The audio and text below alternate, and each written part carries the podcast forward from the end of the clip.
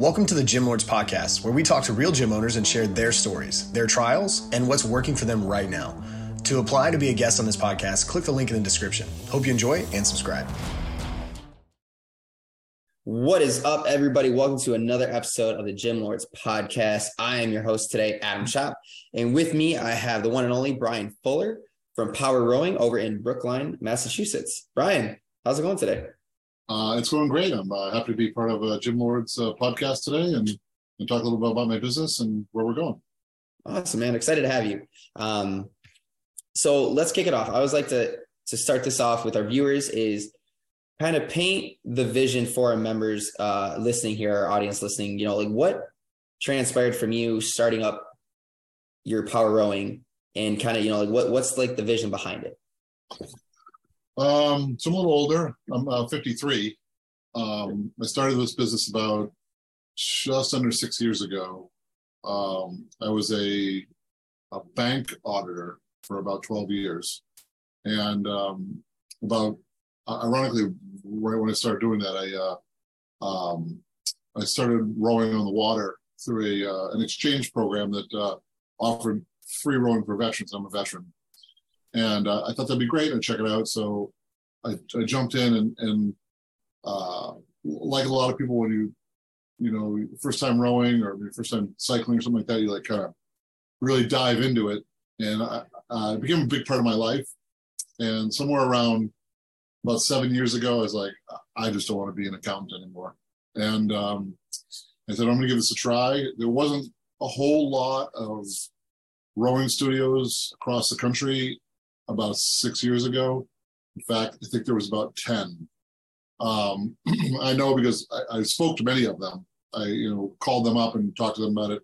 Uh, I went to classes at Row House and um, and uh, a couple of other studios that, that were available. I had to actually drive to New York to go to them.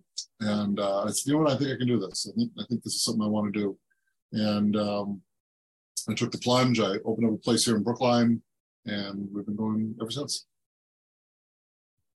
Awesome. That's great. What I love rowing personally. Um, you know, obviously if, if you've known much about Orange Theory, obviously, sure. you know, one of the Big part of it. We get we get Orange Theory people all the time.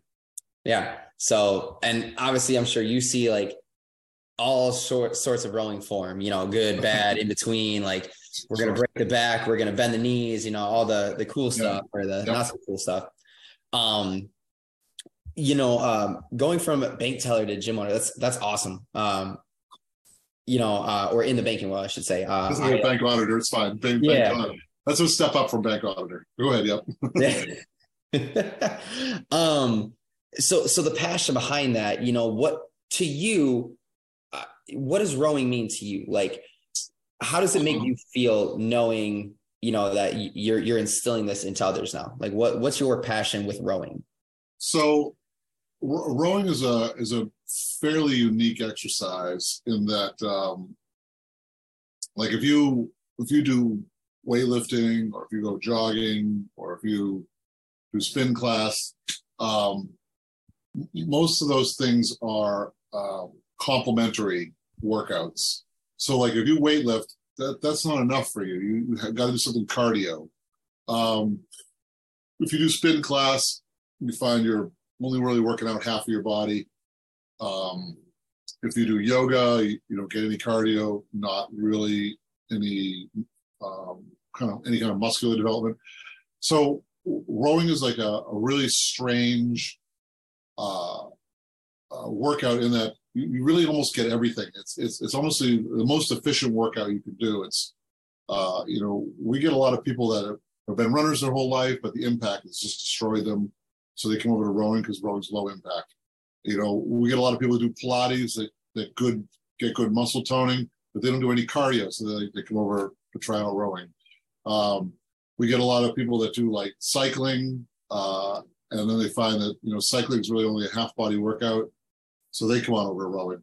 So it's you know I don't want to say it's a, it's a perfect workout, but it's it's it's the most complete workout, and and if I get you hooked on rowing, I find you know a lot of people don't have the time to say work out three different things all week. It's a Monday, Friday is going to be leg day, and then spin on Tuesday, and then yoga on Saturday, and then uh, Thursday will be like some sort of Pilates, something like that. Um, I mean, you could do that, or you could just simply row three days a week or four days a week and, and get that complete sort of workout.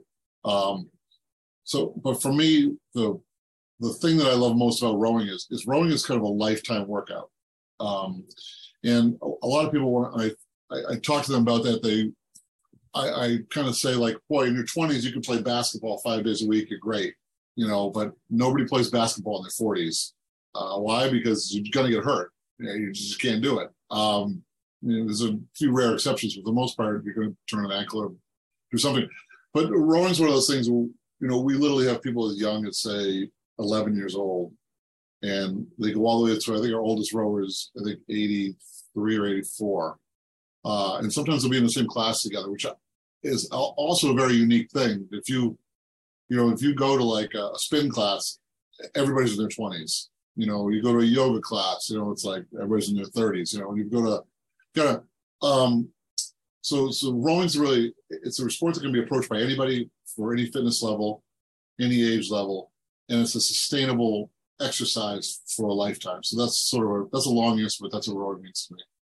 No, it, it's it's great, and I I align with that because every time I hop on the rower and it's a 2,000 meter row or a, you know a 500 meter row, I'm sitting there gassed in like two minutes or six minutes or whatever it's, you know it's going to take depending on what it is. So uh, I it's it's definitely you're you're 100 percent working all your muscles. I mean, mm-hmm. from your legs all the way to pulling the handlebar, like it's yeah, sure. Yeah, it's yeah, short and sweet. And um, so with that, you know, uh, kind of explain to our audience, you know, what can somebody expect when they come into power rowing? Like what's kind of like the elevator pitch like the onboarding from like when they walk in? Like what you know what exactly do you offer in the rowing class and things like that? So um we're we're you know i i, say this all it's very easy to say but we're very different than most gyms. Um you know like if you go to a spin studio their goal is not to get you on a bike and get you outside their goal is to keep you in the studio and keep you on the bike um we get a lot of people on the water. You know, uh, we don't necessarily make any profit off that, which is not a great idea. But, but you know, we put together people on teams and we get them in a crew boat and get the get them the opportunity to have a real experience like what's like rowing in the water. So, uh, our classes are are geared towards uh, like speed and cardio, but also form. And so when you come to any one of our classes, you could simply come in and just get your workout, but there's there's the opportunity to do a lot more. Uh, you can, you know, um, we do a, we really emphasize form here, and not just in we're not going to make sure you don't hurt yourself, but like if you were sitting in a crew boat, you know, what would you some of the things you should think about? Like you have all our commands and crew commands, um, and in that regards, I think we're different than most studios. Uh, most studios has like you know get you in, get you out. You had your workout. We're done.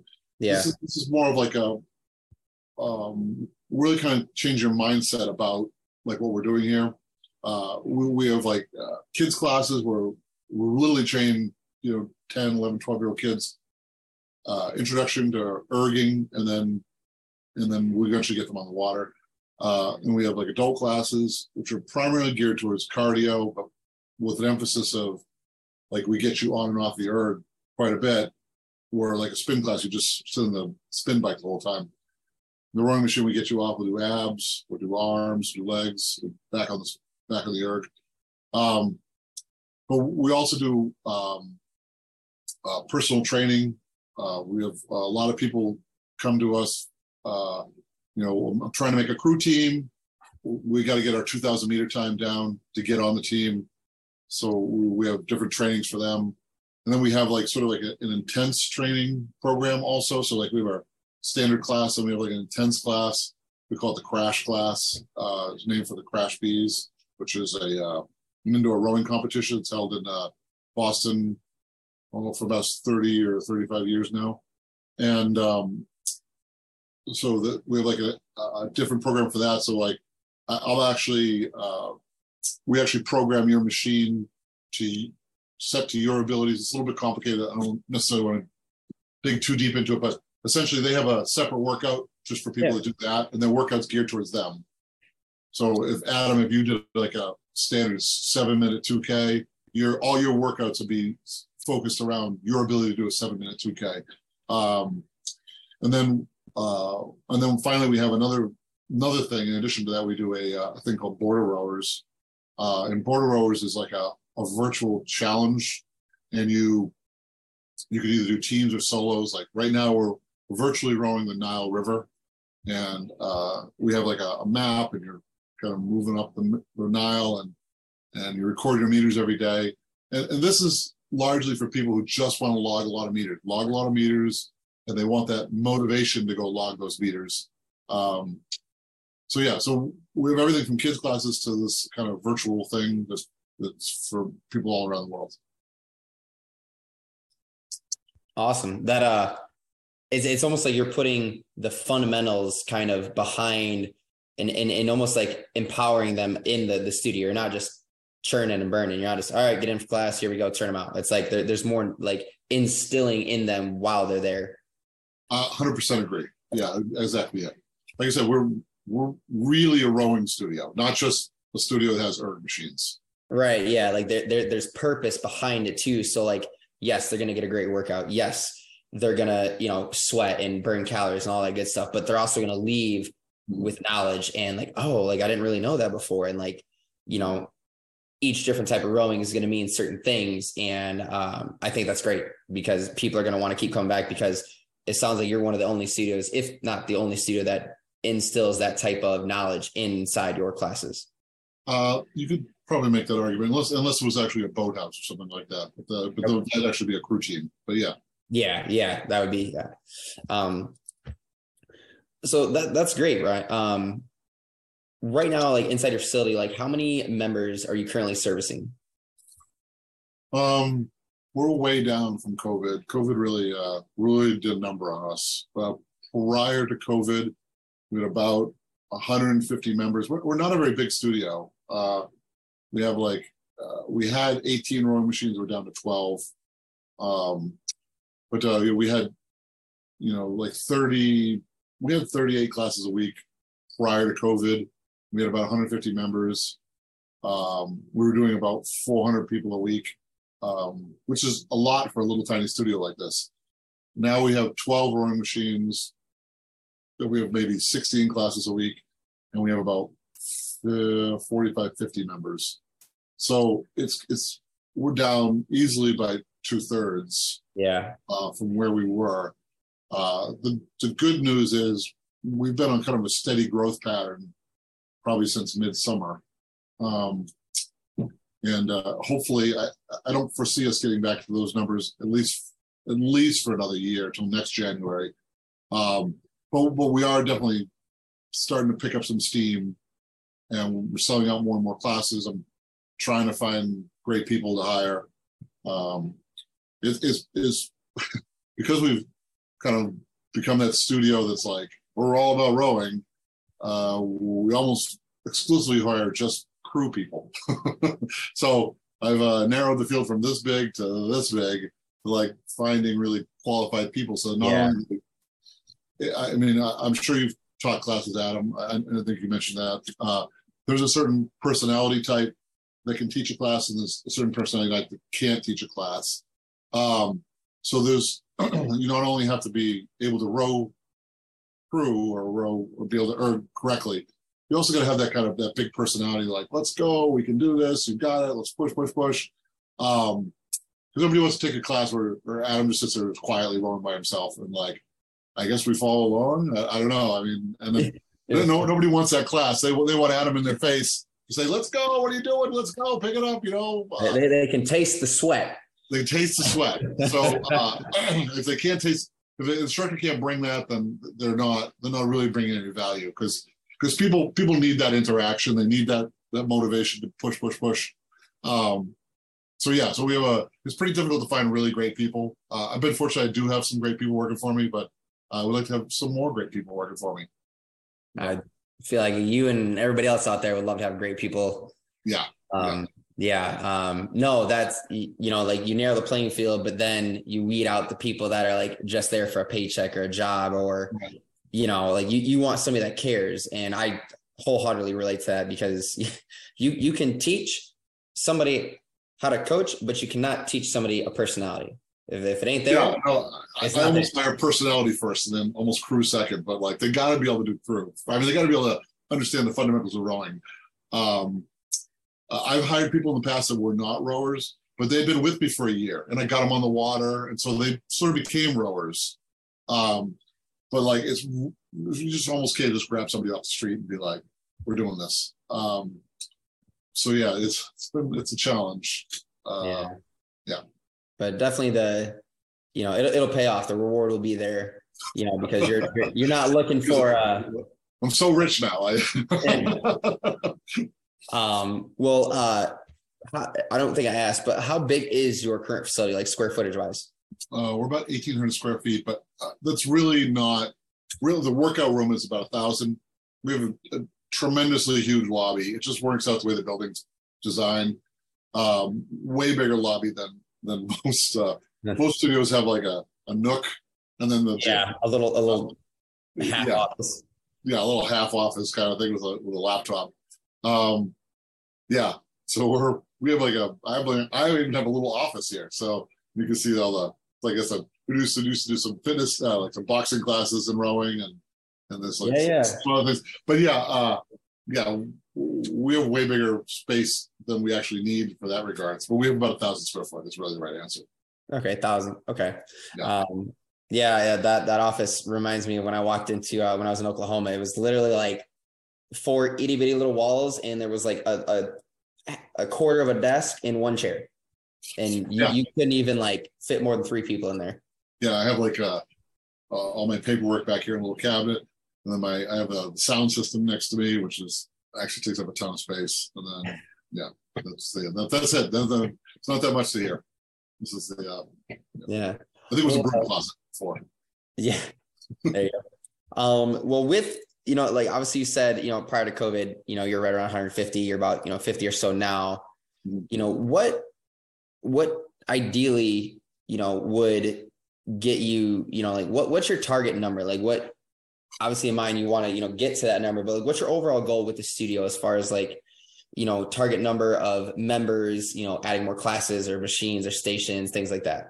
Um, that's really a great question. Uh, I, don't, I don't want to shoot for what it was before. So, I mean, honestly, if I get to about 80 members, we start to get back to making some money. Um, and probably two more instructors and maybe two more rowing machines. And then I feel like that's a good place for us. And then we'll just gradually grow up from there. So, yeah, about like I said, about 20 members, two machines, about two more instructors. I think we'll be in pretty good shape. Good shape, yeah. Um, yeah, we're kind of limping along right now. Um, but like the classes are pretty full though. Uh, like our last three classes have been sold out. Um, so that tells me there's a demand for it. We need more classes, but now I need more instructors, and now I need a couple of rowing machines. So it's, it's it's a little bit of a domino effect, you know. But that's it's a good problem to have. Right. Um, you know, much much better than all the classes have one person in them. Uh, so the fact that they're all kind of just about selling out is, is a really good thing. It's not it's not every day. It's like like Monday, Tuesdays are great, and then of Wednesday and Thursday well, then Friday, Saturday, Saturday is crazy, and then Sunday's crazy. Um, you know, ideally it's, it's it's crazy all week long, but we're not we're not quite there yet. So we still have some room to grow, uh, just where we're at organically, uh, and then we'll have to add some stuff in. Yeah, and then yeah, like you said, domino effect. Yeah, it's uh, I've been there where it's like two people in class, and you're like looking on one side, looking at their side, and you're like, all right, guys, personal training day. personal training day. It's okay. There's nothing okay, wrong with that. We, we, I- I've had I've had the two people classes before, Yeah, especially especially during COVID. There was lots of those two people classes, but uh, but you know you you're here to do a job, and, and you, treat it like there's ten people or twenty people in the class, and, and then that's right. You still got the same energy, and Yep. I, I joke and I'm like, all right, guys, we're doing walking lunges for an hour. They look at me like, Nope. cool, Bryan. Um, so with like your, you know, your current status with your membership base and everything, I'm to dive in kind of like a little more business side. Um, what, what things are in place right now to help be able to get to that number over the course of, you know, obviously you said you want to get back to, you know, above, you know, net positive. So like what, you know, what things are in place? Like what are you doing that's helping attract members, leads in the door, you know, those first initial classes? Um, not not as much as I should be doing. Uh, we have like little, you know, one of those little A-frames out front, uh, the pitchy logo on and stuff like that. Come on in. Oh yeah. Some some banners. We run an occasional Facebook ad or Google ad. Uh, I, I'm not 100% sure what the return on effort is on those. Uh, they'll send me a thing saying, "Oh, it was open 270 times," but I'm not sure how that translates in anything. Um, we we don't we don't do any advertising really outside the studio. Like it was a there's a train station right up the street. Uh, we could put some stuff there, but it's it's frighteningly expensive. Oh my god, it's like twenty five hundred dollars a month to put a sign in. Um, I just can't justify that. I would have to be I'd have get You'd have to get a lot of like ROI for sure. yeah, I have to get 10 members out of that per month. I just don't see it happening. Um, it would be interesting to do once, but I just I, I just don't want to do the expenditure for that. So yeah, it's a it's a it's definitely a um honestly marketing is is after hiring great people, marketing is the number one problem. Like uh, I, I don't I don't have a very good answer for marketing. Uh, you know, we did the, you know, obviously we made everything SEO, but like, Yeah. you know, and like, like we'll get calls from like Yelp and Groupon and like, you know, sign up with us and, um, yeah, I, I, I don't have a great answer for marketing. Um, I, I wish I did. We, I have, I have one person. She was a trainer here. Now she, she just moved away, but she's going to start doing Instagram posts for us on a regular basis. So like we'll take a video of a class and she'll put it together um, in a mashup and post on Instagram uh, just to give us more content. Uh, we have quite a bit of content, but still, it's like you know we always want the content to be fresh, fresh, fresh, fresh. Um, but yeah, realistically, I wouldn't say that there's a, a whole ton um, that we do marketing wise. Mhm. Really, just uh, we have great reviews, like really, really good reviews, um, and word of mouth. And you know that's probably like when ninety percent of all studios have already. But yeah, it would be nice if we had something um, Something to drive that that lead gen. yeah. So yeah, well, there's a little bit more buzz. We we are doing a uh, we meaning me um, have just announced that I'm gonna. So uh, you, you don't know this, but like, well, we didn't talk about this yet, but uh, about 12 years ago, um, I, I rode across the Atlantic Ocean as as part of a uh, uh, as a part of a fundraiser to help pay for this military um, rowing program that I was part of. And the rowing program was brand new. It was like you get out of Iraq, you get out of Afghanistan, and you're a little bit um, trying to put things together. And having a, a program like rowing, where it's it's very um, it's honestly rowing is very military in its, its approach. You have a mission. We're going to go rowing. You have a team. It's eight people. You have someone telling you what to do. You do your thing. You come back. It's it's it's, it's very um, for someone who served. It's like oh, makes perfect sense.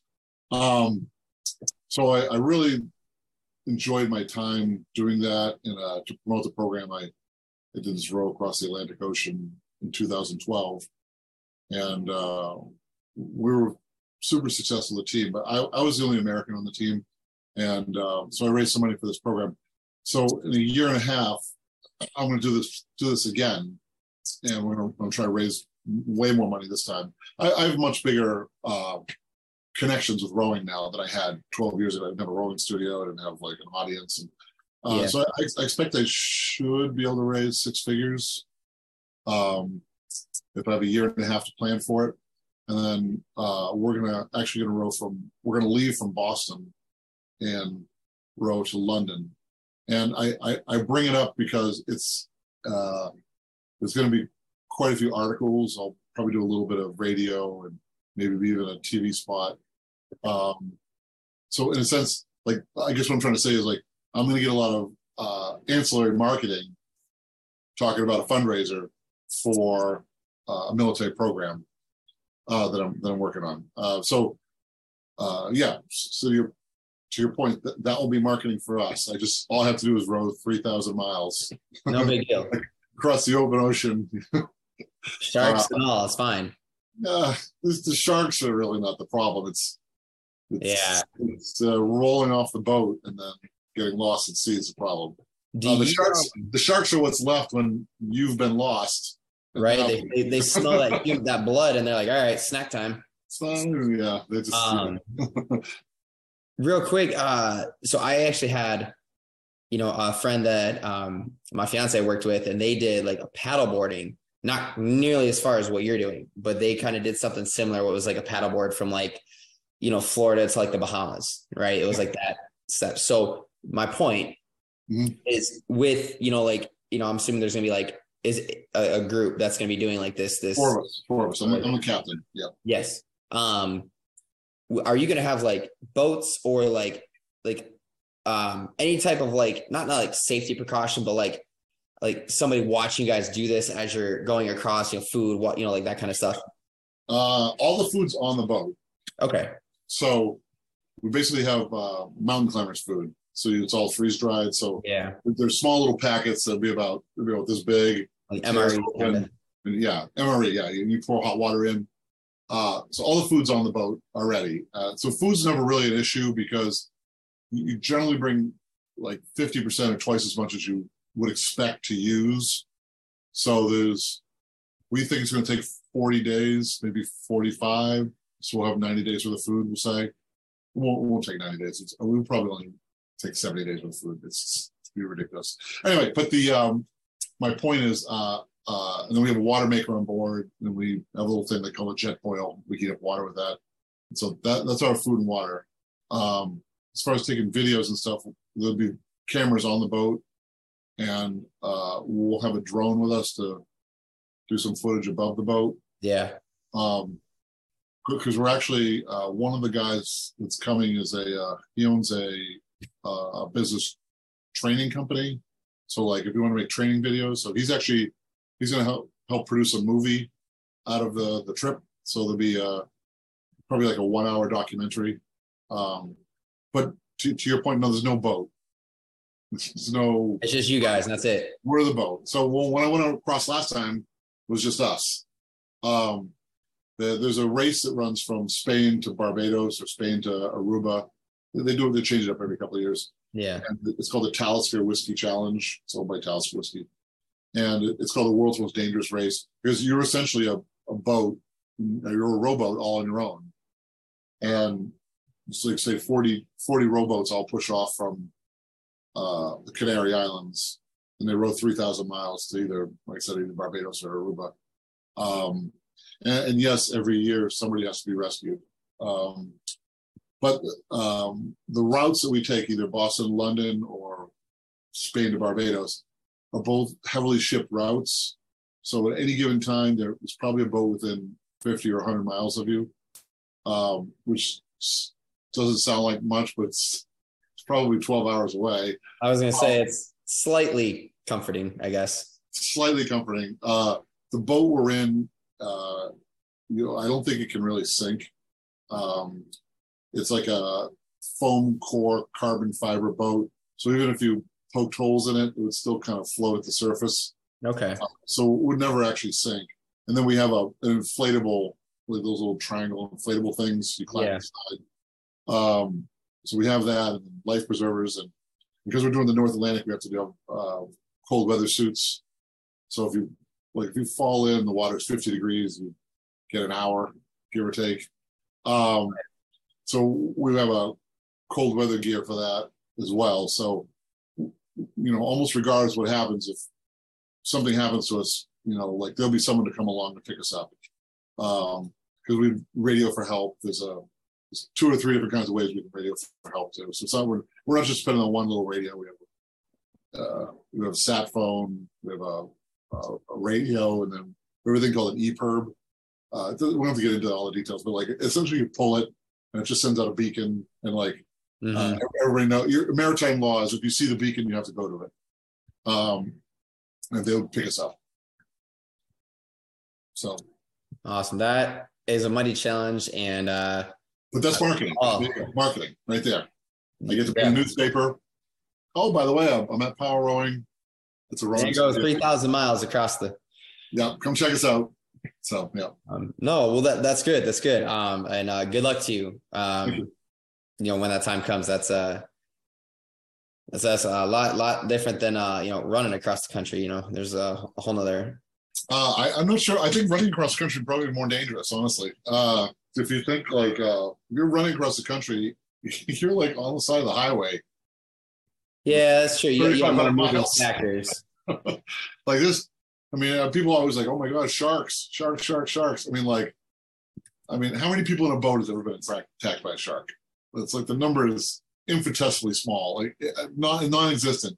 The biggest sharks in the world, you're in a rowboat, they just leave you alone because they don't think of the boat as food. Um, yeah, unless unless you have blood dripping off the. Adam, you're in the blood. Now, hopefully, there's gonna be no blood dripping off any of nah, us. They're just we're just good. throwing. It's gonna be start to finish. Think um, back to all those Jaws movies. Yeah, yeah. Um, I I think uh, it's it's honestly more dangerous with whales because uh, whales will are very curious. They'll come over to the boat and check us out. Okay. But when we rowed last time, uh, a uh, a gray whale came over the boat and within about a, two or three feet of us and like surfaced. And like it's, you know, our boat's 30, 35 feet long. This the, the one we're going to row this time is a little smaller, probably 27. But it, it was like 40 feet long, the, the gray whale. And it's way bigger, you know, like, I don't know, 20 tons, 25 tons. Yeah. Uh, like all it has to kind of do is just bump into us and, you know, that would be it. Um, that's way more dangerous, I think, than a shark. I mean, we we do get in the water every once in a while just to kind of like wash off. Um, I don't know how much we'll be doing that in the North Atlantic where it's not that warm. Uh, we may just jump in and pull right back out. I think the threat of being attacked by something and that quick jumping in and jumping out is probably pretty small. Fair assumption. Yeah. Uh, well, best of luck to you on that. Um, yeah, absolutely, of course. Um, couple last last questions here um, as we get ready to wrap up. Sure. Uh, and like we could probably talk for days and hours about just so much stuff but um two two questions here i know we talked about you know like like short term like you know gaining members you know adding some instructors some machines mm-hmm. what is like the big picture like long term vision for you with power rowing like you know like five ten years down the road like where do you see yourself where do you want to be um pre-covid i was looking at multiple multiple locations um, we were actually siting a second location. Thank God it didn't go through because wow, that would have been bad. But um, I I would like to possibly open a second location. Um, uh, where where do I see us in five years? Uh, it, it's hard to say. You know, like I, I'm at a certain age where like I could probably do this for another five years, maybe seven at the high end. Mm-hmm. That's, that's probably it for me. But like, I would like the the organization to keep going, so that now we come back to like, I have to find that great person to be like carry on the organization as a vision. You know, then we can open open, open multiple locations and like do more stuff like that. I, I, I think there's a real opportunity uh, for us as kind of a gym that's different than other gyms. Um, you know, I, I, I talk about this every once in a while. Like I, five years ago when we opened, uh, one of this, one of the regulars, the father brought his son in who was like 13 or 14 at the time and just learning to row. And, uh, you know, I taught him basic form, practicing on the erg. He, he signed up for, after two years, he signed up for the, the high school team, got on the varsity team, um, graduated high school, he got a uh, scholarship to row in college crew, and now he's rowing crew for college. So like like that's sort of the life cycle of like uh, uh, like that's that's the dream is like you you introduce the sport to someone and the sport changes their life. Um, so I, I would like to keep doing that as long as I can. Um, and if we can open up a couple locations, I I feel like that's a that's a really good vision for um, a, a gym, uh, way more so than like you know we have 45 spin cycles here. Let's get 45 people signed up tonight. Um, so that it's a, I, I like the idea of like changing people's lives. No, I love it. That that was my main purpose when I was doing things, you know, um, coaching and stuff like that, and I still do. But um, w- when you make it about them, then I'm a, a, firm, firm believer in you know you do good and you'll receive good. Agreed. Agreed. Cool, Bryan. Um, well, then, lastly, um, as always, what we'd like to do is just give the audience a shout out of how can they reach your studio if they're in the area, if they want to check it out, whether it's social media, whether it's a website. Um, tell tell listeners how they can reach you. So we're we're in Brookline, Mass, which is uh, uh, basically Brookline attached to Boston. Okay, uh, right, right. Boston's like a big city. Brookline's kind of in the middle of it. Um, but if you ever want to take classes virtually, all our classes are online virtually as well. You can go to powerrowing.com uh, and sign up for our virtual classes. I, I, always give people a free class if they want to give it a try. They can reach out to me personally. Uh, my email and cell phone are on the website.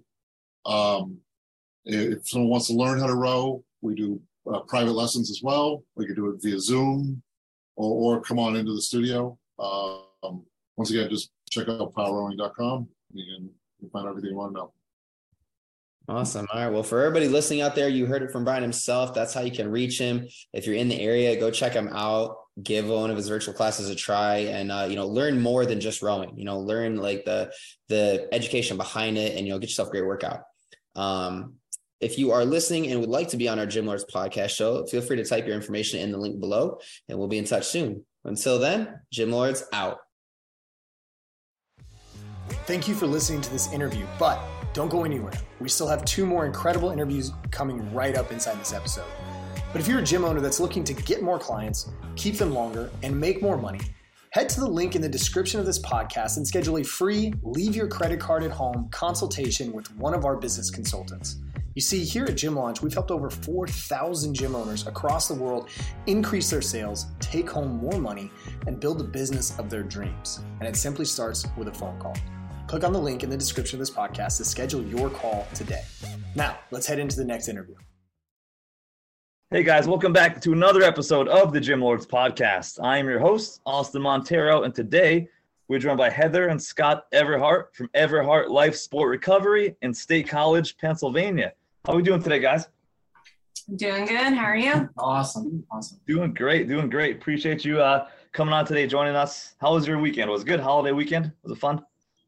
It was fun. We were moving a lot of equipment to go into our new space, so it was a lot of a lot of stuff. But we also enjoyed it and had a picnic as well. So a lot of work. yeah, yeah, I yeah, moving gyms is always hard. Heavy equipment, the flooring. I don't kind of flooring you guys have, but that flooring is always always a nightmare. So uh, busy weekend of moving, and I know uh, got a lot of members in the in the space you're now. So we're moving to that bigger space, which definitely want to talk about here in a minute. But give us first for the listeners, kind of like I guess the elevator speech or what you guys do there at Everhart Life Sport and Recovery. So here at Everhart Life Sport Recovery, we do a lot of different kind of training. So we do everything from corrective exercise, where we help people with back pain, knee pain, anything post pre physical therapy. Um, we also do general exercise to get people to where they need to be with their goals to kind of just live a nice healthy lifestyle and be able to play with their grandkids and be able to do things that they want to do. And then on the different side of the spectrum, my husband does some different things within the business. Yeah. So I do a lot of more uh, sports performance. We have athletes from five um, to, you know, like pro athletes. And then also do uh, a boxing program for individuals yeah. suffering from Parkinson's disease. So we have that class twice a week. That's pretty rewarding actually. So I like like those two things as well. And then we have the um, I'm a TPI certified um, fitness instructor, so we can assess people and about 16 different movements um, that are directly correlated to the golf swing, and then we correct those movements and make them as efficient as possible to help them become better golfers. I love it. Yeah. So a lot of different services going on. So a ton of ways to help a lot of different people, like from Parkinson's class to golfers to kids to uh, people, like you said, other uh, coming off back pain or any other injuries. So really awesome. When you guys first said, "Hey, we're going to go ahead, we're to open this business," what was your goal from like a business standpoint? You know, um, as to why you decided this was the best time to do it, and we're going to go ahead and go down this road of entrepreneurship within the fitness space. Well, I would say our personal goal was more influencing on our business goal. So we have three kids, and where we were at, we were working 14 hour days, five days a week. And our kids are into ice hockey. So anyone that plays ice hockey knows that's a big commitment. And our goal as a family was to be able to be a family and enjoy these activities together. So where we were at, was not enabling us to do that like we wanted to. So that drove our goal like, hey, maybe we can do something that will encourage that goal in our lifestyles. So a little more, a little more time freedom, right? Mm-hmm. Yeah, yes. That's awesome. So I think that's a great goal. I think that's probably should be all of our goals to some extent, you know, especially when we open a business. I'm sure the first couple years are crazy, right? Building it, building it, which we have to kind of spend some more time there. But you guys are at a great point now when we're moving to a new space. So let's talk about that. I, I love the like real estate side of fitness, right? So I know we're in about 1,200 square feet now, around 100 members, moving to a bigger space. So tell us, first of all, I guess why you're moving and what that new space, what the new space is all about. What? So we are looking to be able to increase our ability for our members to be able to come in on their free time so as you know, doing training like once a week is beneficial, but if you can do more on your own, it's a lot more cost efficient for the client and it enables them to get to their goals faster. So we wanted to be able to have a place that allowed them to come in in a comfortable atmosphere where the trainers were so around that they could get help if they needed it. Right. And then also from the performance side, we are we train a lot of ice hockey players, football players, lacrosse players. There's a big spectrum of sports performance that we are doing. So we need to be able to have more space for them to be able to throw weight around and accommodate their needs as well. Right. All right. Very cool. So we need space, right? Uh, like you said, people come in more than just their training sessions. So with that, with the general fitness component, Heather or Scott, how do you guys go about? Is everybody individually programmed out? How, how does that side work for the general fitness people? So as in their training? Yeah, yeah. Um, so what we do now is they come in at specific times for actual training slots. It's kind of a train as you go. We don't really do packages or tell them they have to come. So it's really what they want to do and their goals and their needs. So whenever they come to the new place, we'll be able to maintain those packages and then um, let them come in on their own. Okay. And we give them homework to do whenever they come in. That way they have stuff to do at home and that they will be able to do when they come in. So they're still following their set protocol of what they should be doing to keep that that safety mechanism in place as well to make sure they're not hurting themselves and doing what they need to be doing to get to that next step. Okay, yeah, I love that. Now, with that being said, I love that it's individualized to that extent. How did you guys come up with like your pricing setup? Was it based on other gyms around you, or is it from past experience, or how did you come up with that model? I would say both. So we do have previous training at other locations within the area that okay. we know what um, the standard is for training, but we also know that we have trainers on board that are very educated. They know what they're doing. So we come at a little bit higher price point than what some of the area like training around us is because we have a lot of knowledge that they are our clients are getting from us from safety and built growth. So. Yeah, that's awesome uh, yeah, I think what we do is super valuable, right? And it's a, a great service we can offer to a community. I saw you guys on the website. You guys have won like Trainer of the Year, right, in your area there, which is which is really cool. So, uh, thank you. Always wanted to get that. That was very cool. But all right, so we know why you guys started this thing, right? Uh, looking for that time freedom, uh, whether it's now or, or soon down the road here, which is great. We just lost audio, Austin. We cannot hear you. Can you guys hear me? Now we can. There we go. Yeah, sorry about that. It's okay. Uh, I'm not sure how much you heard, but marketing strategy and philosophy. How have you guys gone about getting to this member number in your space? Uh, what what does that look like recently as far as the marketing philosophy?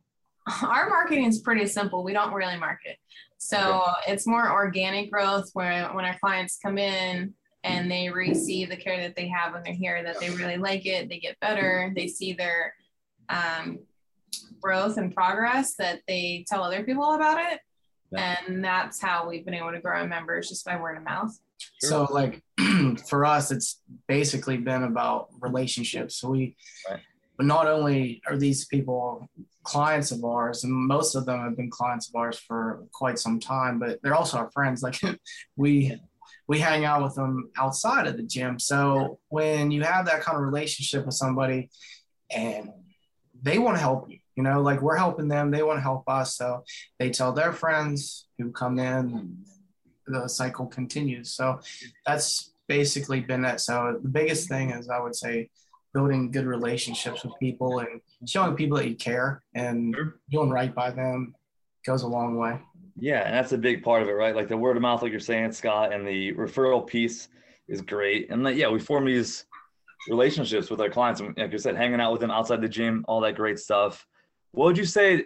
Have you guys seen like an average new person coming in per month, like a number behind that over, say, just in this year in 2022? Are you guys able to track that? And what does that kind of look like for you guys?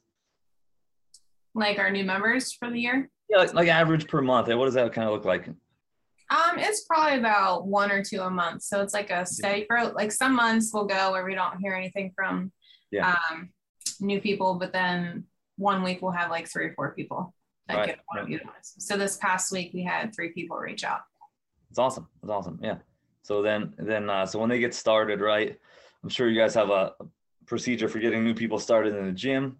I walk in the gym. I joined today, Heather. What does that process and uh, kind of cycle look like for that new person coming in to get started? Well, when somebody comes in, we want to make sure that we're a good fit for them. So Yeah. if they have any issues, we want to make sure they have clearance by their doctors, if they're allowed to do things. There's also scopes that you want to make sure that you're within your realm. That way, if there's something that you should not be doing or cannot be doing, we're all on the same page with that. And by figuring that out, we start everybody with an assessment. So Okay. with the assessment, we it's not the general let's see how many sit-ups and push-ups and all that fun stuff you can do because we're not really fans of sit-ups anyways but um, we actually look at the body mechanics and we see what the imbalances are what might be triggering some of the pains and issues that our people are having and even if they're not having issues we like to see what imbalances they are having to prevent any issues from happening Okay. so once we get that screening done we set up programming to do corrective work first, balance things out. That way they can properly move um, and be able to do their strength training or get to their goals efficiently and safely. Yeah, that's awesome. So a lot of goal setting in the beginning, like you said, uh, imbalances, checking those out, programming accordingly. So the members are in the gym. Uh, Are you doing anything? I always found in my gyms like that first three months of that membership is key, right? For them, for retention, for them to stay for a long time. It's hard to go into a gym, right?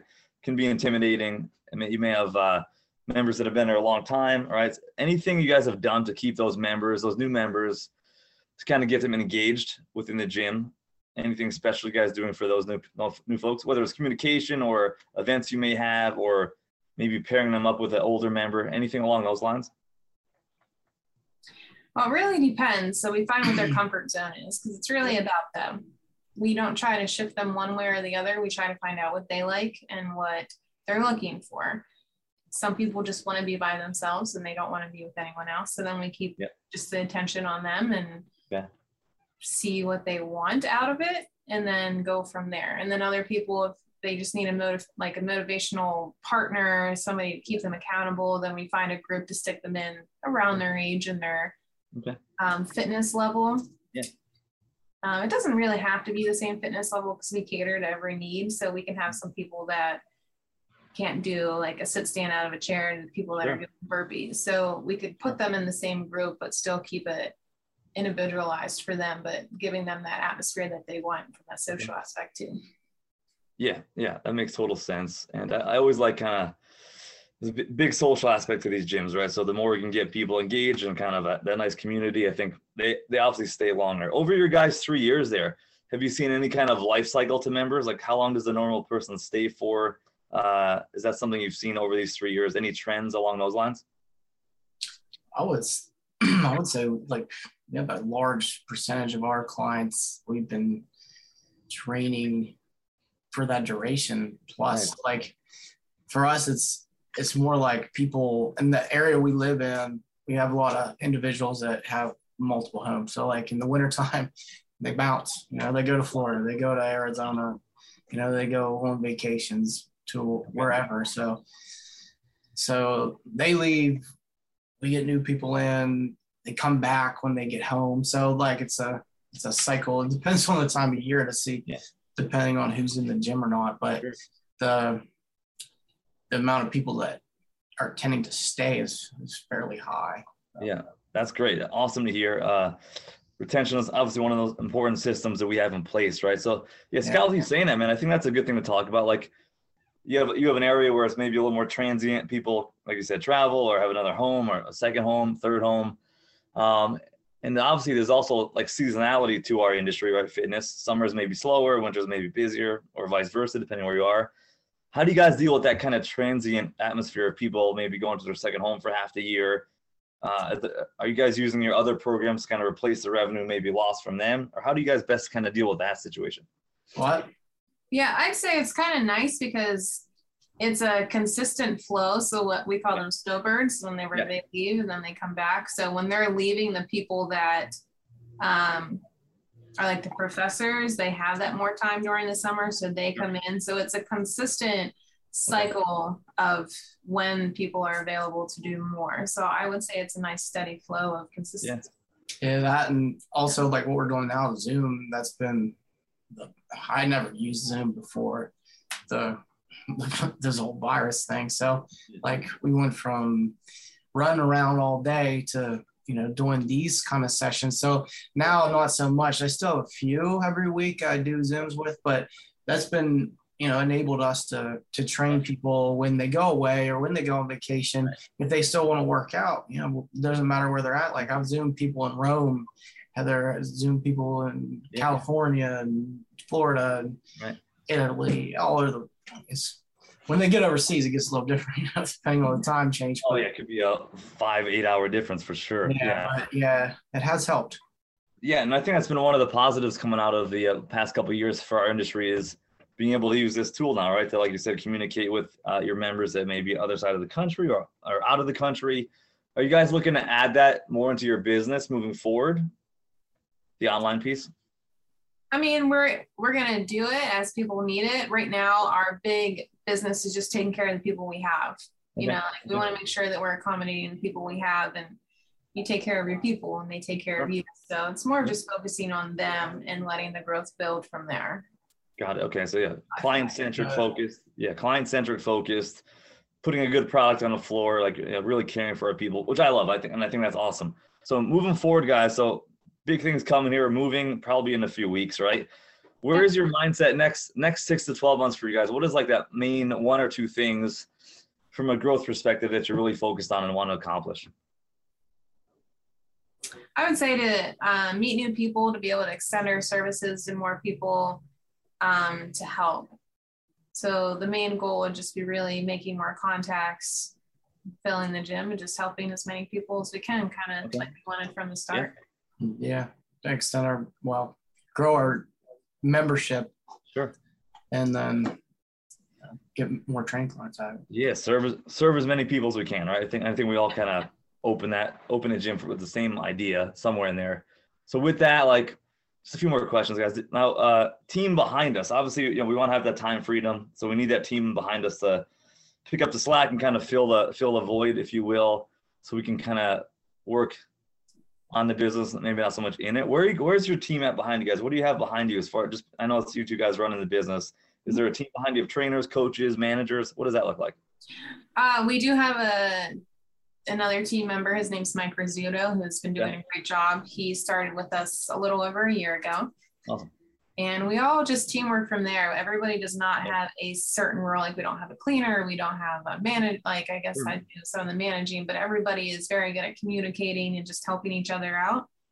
So having a good team that shares the load is very vital to a business, and luckily we have that. So Yeah, it's the best way to scale, right? We got the team behind us. We can scale the business uh, pretty fast. Can Right. replicate a lot of systems. So yeah, for this new place for sure. Are you guys looking to add anybody else in the future, moving to the bigger space? Yes, we did put out a um looking for hiring more trainers. That way we can add a couple more people to our Nice. team. So we're in the process of doing interviews and collecting resumes Yeah, right yeah. now. Always a fun part, right? Yeah. How's that going so far? It's been I've been talking, like I said, people all over all over the country. Seems to be a tougher thing right now, the hiring process for for quality coaches. Have you guys have you guys done any interviews yet? What are you experiencing so far in that regard?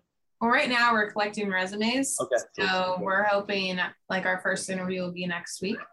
Cool. We're hoping that everything goes well and he seems like a very honest and knowledgeable person. So go from there. That's awesome, and uh, obviously can help us. So once you guys do bring on a, another coach or two, how is your role going to change? Will it change at all at this point, or will that be more down the road? Or are you looking to are you, are you guys looking to eventually take a step back from coaching? Where, where's your guys' mindset around that? Uh, right now, I feel like it's not interfering with our children. Yeah. We we like what we do and we like coaching, so we'll probably be doing it for a while. The foreseeable future, yeah. this lady here, here, she runs a show like she, she's the captain of this shit, man. Like so, it makes my life really easy because I get to do what I really love to do, and that's coaching. And you know, I don't have to worry about the the books or Right, uh, right. computer system or talking to Sure. the code people or the real estate guys. So Yeah, yeah. like she does all that so i get to do what i love and like moving forward you know we do have three kids our oldest is 12 he'll be 12 in september and the youngest one's one so like the evenings for me is a big thing i'd like to get a little less work in the Yeah, evening. sure. so that's where that team comes into Right. play and i realize there's a lot of especially sports performance that's typically when you do a lot of that is after school in the evenings Yeah. but you know if i was to take a step back from that i'm definitely not opposed to that at all Like, Yeah, hundred percent. And yeah, give you guys some time. Send to the kids obviously is a great thing. And uh, like you just said there, Scott, I think that makes the perfect partnership, right? Like we can both kind of focus on our strengths, so to speak, and uh, kind of know our role and just uh, I think it makes for the best the best partnership and for the business to succeed, right? Uh, last thing, guys. So we have a lot of people who listen. They want to open a gym. You know, they're kind of where we were years back. Any advice you'd give to them from your experience to kind of set them up for success as to maybe some best practices when getting started with a gym? Yeah i would say marry someone smarter than you There you go. I like that. I like that's always good advice, man. Always good. I guess my advice would be like I took about a little over a year of planning and making things Yeah. were in place, um, saving to make sure that my family was still the number one forefront of making Right. sure that everything was good and ready to roll before putting them in the situation of something maybe going south. So just making sure you have everything planned, you know your A, B's, and C's, getting a mentor. If you have a mentor that has already been there, especially listening to your podcast would be a great first step. You're interviewing a lot of business owners that have been there and started it. So taking their advice, learning from them, and along the way, you're going to have hiccups and growing pains, and that's okay to not Sure. give up, just to keep moving forwards and do what you need to do to get where you need to be, where you want to be. I would say too, like, um, don't bite off more than you can chew. It doesn't have to all happen overnight. You know, like we didn't go from nothing to a 5,000 square foot facility that's, you know, state of the art all, of- all of a sudden, you know, this next step is not going to be our ending point either. So Right. like, you know, it's little increments, you know, we're growing a little bit at a time and that way you don't accumulate uh, drowning debt, you know, like so you can still live happily, you can do what you want to do, still help people. You're not you're not stressed out all the time about money, you know, you can live your life a little easier that way. And you know, I thought Heather did a great job of this when we started. Like there's a lot of stuff that I want like we need to get this and this and this Right. And the coolest stuff, you know, like we gotta, you know, buy like a, all these pelotons or something, you know, like something like that. So hold on, let's just let's pick one, you know, and go from there. So that that's been a good thing about us. Like Yeah. she's kind of level headed, and I like to Swear. yeah, a little bit. But there's always a little bit give and take too. So like, you know, I need that level headedness, and I think she needs to push a little bit of time. So it's it's been a good fit, a business Yeah. one. And Oh, for real. I agree. And it sounds like getting like a little persistence, right? Like you said, and kind of leading with revenue. I think two great uh, tidbits of advice for those listening. So, so guys, I appreciate you coming on here today. I think it's a great place to wrap this up. Heather Scott, where can we find you guys? Uh, website, social media, where can we find you, check you out, and follow your story? So our website is www.everhartlsr.com. And then the Facebook is Everhart Life Sport Recovery. And then on the flip side, my husband does some of the other social programs. I always have Instagram. It's Everhart Life Sport Recovery, and that's the same on Twitter. Beautiful. Awesome, guys. I'll give you guys a follow after this. But hey, thanks so much for coming on. We appreciate it. Good luck with the move. Exciting times and uh, best of luck. All right, All right, thank you for having us. Thanks, guys. Got it. And listeners, we appreciate you guys as well. Please hit like and subscribe to be notified for future episodes. And until next time, Gym Lords, we are out. Thank you for listening to the podcast so far. Don't go anywhere. We still have another episode coming right up, right after this word from one of our sponsors. The Gym Lords podcast is sponsored by Prestige Labs. Prestige Labs is the first and only nutritional supplements company built by gym owners for gym owners. Prestige Labs solves the problem that all gyms have experienced the broken inventory model, low commissions, and even lower quality products. Prestige Labs provides 100% drop shipping, zero inventory, PhD formulated high quality supplements for you and your clients. The goal is simple cover 100% of your rent while never sacrificing your integrity. To learn more, or to become an affiliate of Prestige Labs for free, apply at affiliate.prestigelabs.com. That's affiliate.prestigelabs.com. Double your client results, double your income. You can head to affiliate.prestigelabs.com to become an affiliate for free. Now, stick around for the rest of this episode. Use coupon code GYMLORDS on prestigelabs.com for 20% off all future supplement orders. What's going on, everyone? Welcome back to another episode of the Gym Lords podcast. I am your host. My name is Joe Fitzgerald. Joining us on the show today, we have Lee Maniff of Bucked Up Fitness coming to you from North Carolina. Lee, what's going on, man? How are you today? Yes, sir. Doing well. Thank you for having me. I am I'm excited to get into this. Those that regularly listen to the podcast might recognize the Bucked Up brand, but this is a relatively new business in the grand scheme of things. And so give us some context here before we dive into the day-to-day and, and the business conversation that we'll have. What is Bucked Up Fitness? Describe this thing to us. Yeah. So Bucked Up Fitness uh, is the first of its kind. Uh, the the brand Bucked Up really got very famous back in the mid 2010s. Uh, for those that may be Baltimore Ravens fans, may recall a deer antler spray being used back in 2013 uh, when Ray Lewis tore his tricep. Ray Lewis. So, Bucked Up, the owners, uh, they are a set of twins out of Utah, and they were mass marketing and producing deer antler spray. So, deer antler spray turned into DAS Labs, which is the overarching parent company. And because of the success of the brand and the community, turned that into the brand that we all know as Bucked Up. So, Bucked Up Fitness was always an idea of saying that the community was built around supplements and performance. Well, in order to benefit at the highest level from their supplementation, you got to hit the gym. You got to take care of yourself. So, Bucked Up was contemplating and really looking into when to enter the fitness space.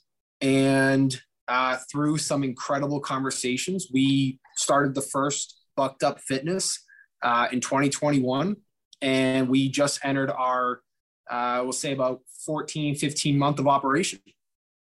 Yeah, and and so this is an exciting time to have this conversation. In the grand scheme of things, the brand has existed. There's been many evolutions along the way to get here, but now Bucked Up Fitness, an entity of its own, albeit affiliated with these other brands, but Bucked Up Fitness, 14 or so months in business. Look back on that time here for a minute, Lee. Just kind of reminisce for a moment. What's been your favorite part about being an owner in this business, and what's been the most challenging part about running this business so far? Yeah, so uh, day one, we came in an empty shell. Uh, the building itself had locker rooms. Uh, it had some walls and a little bit of paint. Uh, I was fortunate to being able to be brought on uh, from an employee standpoint from day one. Uh, I was employee one, so I was a part of the initial build out, um, the design, the implementation, the back end, all of it. And the day that we started to let members come in and utilize the tools and toys that we brought to them, honestly, that's the best part about being involved. And you mentioned being an owner. Uh, so I'm a part of a group that owns this first bucked up fitness. Uh, so being able to not only have that ownership part, but also operate it and see it from day one it's amazing to see the feedback that we get from the members because there are some things that we did day one that will never get recognized. And there are things that we did day one that get recognized nearly every day. So yeah. those those little moments of, you know, almost a sigh of relief to say, wow, the blood, the sweat, the tears, because all of that was present uh, when we were building this place. It, it's all worth it and it gets you know reaffirmated every day as we show that person who comes in for the first time.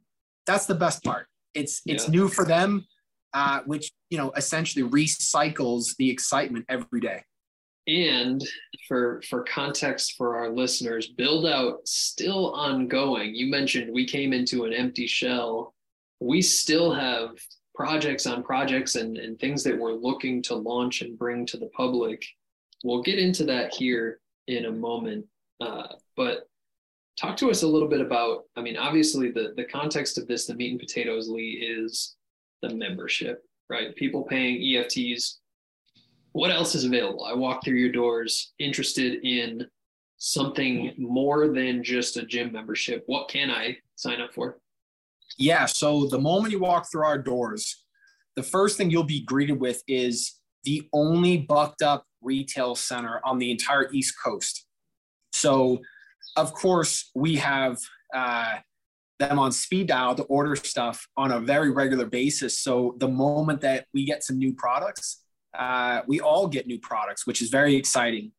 And then in the facility itself, you know, we have your standard locker room, sauna, showers, you know, stuff like that. But the gym itself, if if the listeners have been into the collegiate setting and the team related setting uh, in regards to athletics, the collegiate weight room is what we were trying to build when we first started this. Meaning, it's much more of a community when you come into the facility that you really don't have people staying off to the side you really have people congregating and working together. And it's a very much, oh, hey, Joe, hey, Lee, hey, so and so. And by doing that, our performance director is able to have much less of a selling side as he walks and shows his value to the members because we do offer coaching training. But by having that type of environment, it's much less of us trying to be a trainer he's more of a coach. Mm. So the the environment is much more, uh, you know, it's much more simple for people to open up to us and let us know what we can better suit them for. So the coaching side is a very large portion of what we do here. In, ter- in terms of the group fitness and different things like that, we're actually pursuing that in our phase two as we've added about 10,000 square feet of additional space in the building. And right now, we're just kind of figuring out the build out portion uh, towards that tail end. And once we start getting members to come on up and see the initial shell space, that's when they're ultimately going to help dictate which direction we should go. Yeah it's exciting. Anybody that's been a part of gym buildouts in the past knows that that you get goosebumps at this point because there's so much potential. There's so many different directions that we can go. For you guys, it's a somewhat of a unique situation because we have this affiliated brand and a somewhat known place in the market already. But from a, a marketing standpoint, Lee, what have you guys done to just to get some people through the doors? What's worked well for you in the last year and, and what maybe hasn't worked so well? So Bucked Up has a pretty expansive, they call it their ambassador program. And the ambassador program is something that they built it based off from their own community of supporters and they pay back to the ambassador when support is given to the ambassador. So when we first were opening this and ready to open the doors, Bucked Up sent a text out to all of their ambassadors in a several hundred mile radius and said, Hey, you got to get here. It's our first gym. Now, no one's ever seen this before. Mm. So they were crucial in gaining traction and letting people even know that we're here because I mentioned being a part of this day one. Day one took place in August. Day one with members took place in November. This was a very quick turnaround. So yeah. when Bucked Up sent a text out, it created a frenzy where our social medias blew up, emails blew up, phones blew up because it was just a, it was like a flash opening. So once people came in, we said, hey, all the local ambassadors, you can come here before we even open. Come, come shoot some content, come take some pictures, come tag us. So we wanted to use our own community that had already shown support to Bucked Up. We just needed mm-hmm. them to understand now that there's an entire community that doesn't even know we're here. And you're the first to help let people know who we are. And that's been crucial since day one and so leaning into the affiliate program we we do this somewhat organically do i understand correctly did you guys spend any money in advertising or was this purely through the brand that we had already built? Well bucked up probably spent a few bucks you know and uh because they do have kind of their cmo out there doing her thing building out different graphics a website stuff like that. But when you talk about a, a true grand opening that most facilities do, we we I know a lot of franchises will have a minimal requirement as to how much you need to spend in advertising for your opening weekend. Uh, we didn't. It said, hey, everybody tell one person, and maybe that one person tells another person. So, in terms of our facility, our growth month over month has been very reflective in a very linear, smooth. We we didn't explode with a thousand members day one. We hit our hundred, then our two hundred, then our three, and we've just been very gradually growing because it wasn't like, hey, we're we're here to stay as long as possible. And the members have done a very good job of helping us get the word out. Um, you know, past past a few, maybe some Facebook ads and you know some minimal things but it, we didn't have some expansive campaign uh, in regards to advertising and so far it you know it, it's almost proven to work in a very linear organic way it, it hasn't been an overwhelming uh, trajectory yep. for us we've, we've been able to manage it very very efficiently I think that's probably a blessing in disguise as well, is because we can sort of get our ducks in a row and get our bearings to put out the fires that come up. Inevitably, anybody that's run a gym before knows that there's challenges, there's things that'll come up, and as we have this this much more anticipatable growth curve, we can get used to all of those things. Like you said, we didn't have a thousand on day one.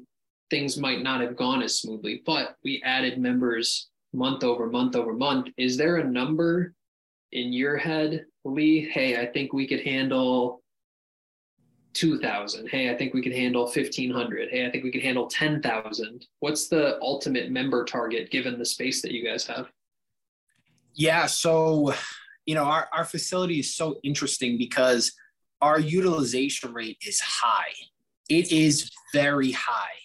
Uh, about 40% is what our, our utilization is day over day. So every single day we're averaging 40% of our members being in the building. So due to the space, Now that we've added about that nine, 10,000 square feet upstairs, it's funny because it, it almost depends on what time people show up. Because, you know, you say peak hours in a typical gym. Uh, we have our peak hours, but from a total membership, I, honestly, I think that the 2000 would be a, a very achievable, but yet still challenging goal Yeah. uh, because our, our because build the demo is so dedicated, right? yes, yeah. I mean, because What a unique challenge. That's good. Oh. Okay. yeah, if we had, you know, if we did still maintain that 40%, which honestly, it's it's not there's there's a certain gigantic multi-billion dollar franchise that if their members showed up even 20% at one time, the average facility would have to close due to regulations because the building code says you can't have so many people in the building at one time. But the membership is so high, but the utilization is so low. We're we're opposite. We we have a very reasonable membership given our time frame, but our utilization is so high that not an hour ago I was speaking with the majority owner and we're talking about ordering another 10 barbell stations because we have to add more space because our members keep coming. And, you know, and you would think that, hey, we want more memberships, This less is a good problem to have. Yeah. Yeah. But I mean, you know, more people show up, more use of the equipment, you know, it's, Mm. it, it's a, but like you said, it's a good problem because our members just have such a dedication to this facility that we just need to give more opportunity. And, you know, even when we add 10 more stations, I cannot wait for the day that that's not enough you know, we need to continue to max out what we currently have and go, wow, we need more. I mean, that's that's exciting as someone who you know operates the gym daily. Um, I love shopping for gym equipment, and uh, it, it's definitely been a, a, a blast being being here every day seeing it. I would imagine that that high of a usage also reflects well into retention metrics down the line. Before we get to that, I want to I want to pick your brain on the sales aspect and how actually how people sign up for this. When we get a lead, when somebody's interested, what happens? Who do they talk to? What's that conversation about? How do they actually go about signing up? Yeah, so uh, we've actually we've definitely gone about this uh, a little bit different. So most facilities will have a dedicated sales staff, and day one we we started down that path, and through some different challenges that arose, um, the, the we we now don't have a dedicated sales team. What we've done is we've cross trained our front desk attendant, which our facility is staffed at all hours. We never don't have staffed hours. So the front desk, uh, typically we have you know your college kids and you know 25 and under kind of you know age brackets where they still are paid typically, but they also have a commission basis when they sign a member up. So no, no matter who's at the facility, every single person is trained to handle a membership. So we we just brought on a, a young gentleman who's going to handle our outside membership for corporate rates and group events and things like that. But when someone comes in, if they've never been here before, our uh, CRM system will send them a follow up email to say thank you for visiting the facility. They'll have a hyperlink directly to our membership options. And we try and personalize the emails as much as possible.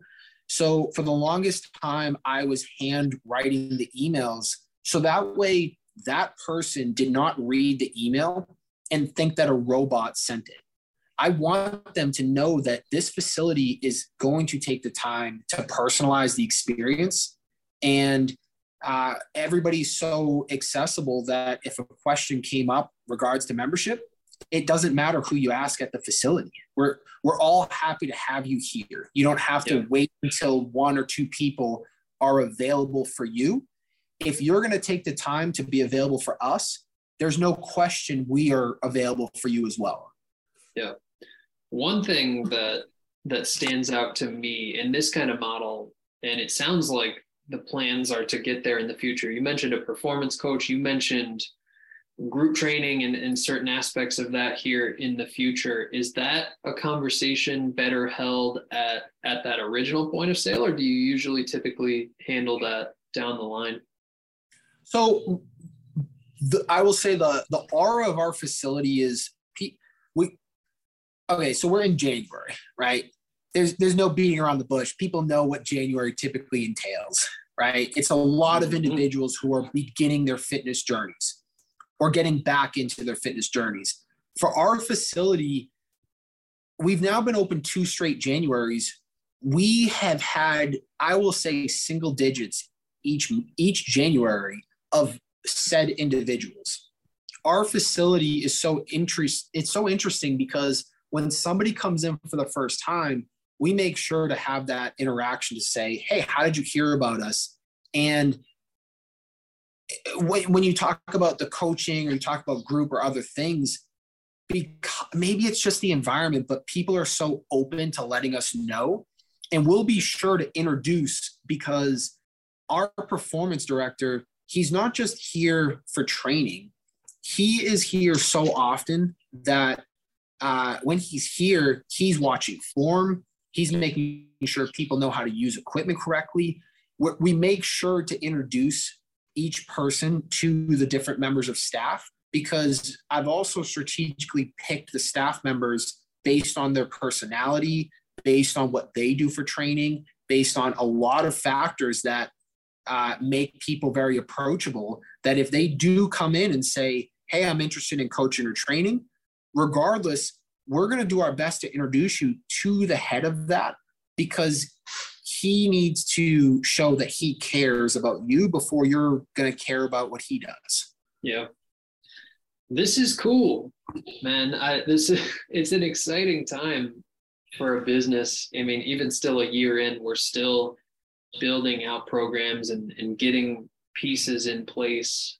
Talk to me about the future of this. Obviously, things are early, but what do you see as as the big picture for this specific location here in the next handful of years? Wow, so there's a lot here. So uh, we are we're calling it phase two. So phase two is we've now taken over the additional space upstairs, and in the next few weeks we will be able to allow members to come up, and we have several different rooms already built out we're subleasing uh, space to a physical therapy clinic to come in and have them specialize in what they do. Uh, we're adding indoor basketball to one of the spaces we have upstairs, and we're we're looking into many different group instructors based on requests from our current members and and you know maybe past members. Uh, so we'll be offering things like yoga, Zumba, stuff like that the, the main gym space that we have downstairs, which is about 10,000 square feet, we have that thing packed with equipment. But with the additional space upstairs, we're actually transitioning our 1,200 square feet of turf downstairs into more turf upstairs and converting more of the downstairs gym into more of the lifting. So the idea is to keep the first floor as the exercise and the lifting. If you want to go upstairs, the plan is to maximize the second floor as our activity and movement floor. So if you want to throw sleds around, kettlebells, you want to do some, you know, some gymnastics, you got our basketball, all that is going to require some space, which we have now. But downstairs, we are going to we are going to dominate the exercise in our area because uh, I've never seen a gym with 10 power racks and we're adding 10 more. so we, we, we are just, we see such value in movement, in exercise. So there are yeah. things that we do not want to have in this facility. And we welcome the other gyms in our area that offer certain amenities that it, it, we love our gym. Um, but we also see value in a gym that's $10 a month. and we see value in a gym that's $200 a month. We, we want to be the gym that doesn't have so much that you're paying for that you don't use, but also so little that it's almost you almost don't care that you have the membership. We we want people to understand that you're paying, you know, for a value that we believe is set very high. So Yeah. we have a lot of ideas, um, some that are going to take place over the next year. Uh, but we're also in negotiations with future locations to uh, expand outside of the Cary, North Carolina area and start adding more. That was going to be my next question here, Lee. Is is big, big picture this thing for me? What's what's the timeline? What's your involvement? How interested are you in multiple locations? Talk to us about that. Yeah, I mean, uh, very excited, very eager. Uh, I've been very fortunate to partner with, you know, some like-minded individuals, but the owners and myself, they trust my day-to-day judgment with such autonomy that it, it's exciting to be able to look at what we've done here, but also understanding that we're in Cary, North Carolina. If we pick our gym up, we would need to do many things different if we go to Nashville, Tennessee, or Houston, Texas. We need to continue our culture building within the community. So we've done a very good job of seeing what Cary asked for. When we go to more locations, we need to continue with the same mindset and look at what does that community want? Because we we can't just pick our gym up and say, "Hey, here you go this worked in our town, it's going to work in your town. We need to look and see because the gym community uh, is very honest. And if we just ask, what do you want? And we see what others have been giving them, I think that we can really make uh, a big splash in this space by just listening to our members and executing uh, at a very high efficiency. This is exciting, Lee. I I'm not in North Carolina, but it sounds like a facility I would train at. We're running a bit shy on time here, but in the short bit that we have left, why don't you tell our listeners where they can learn more about this first location? Is there a website? Is there social? Where can people go? Yeah, so we do have a website. It's buckedupfitness.com. Uh, we we do quite a bit on our Instagram. That's our primary social media, which would be Bucked Up Fitness Cary. So C A R Y. Uh, that's going to be designated directly to this location. Um, feel free to always DM us, message us, call us, email us. We're very accessible and excited for people to come check us out.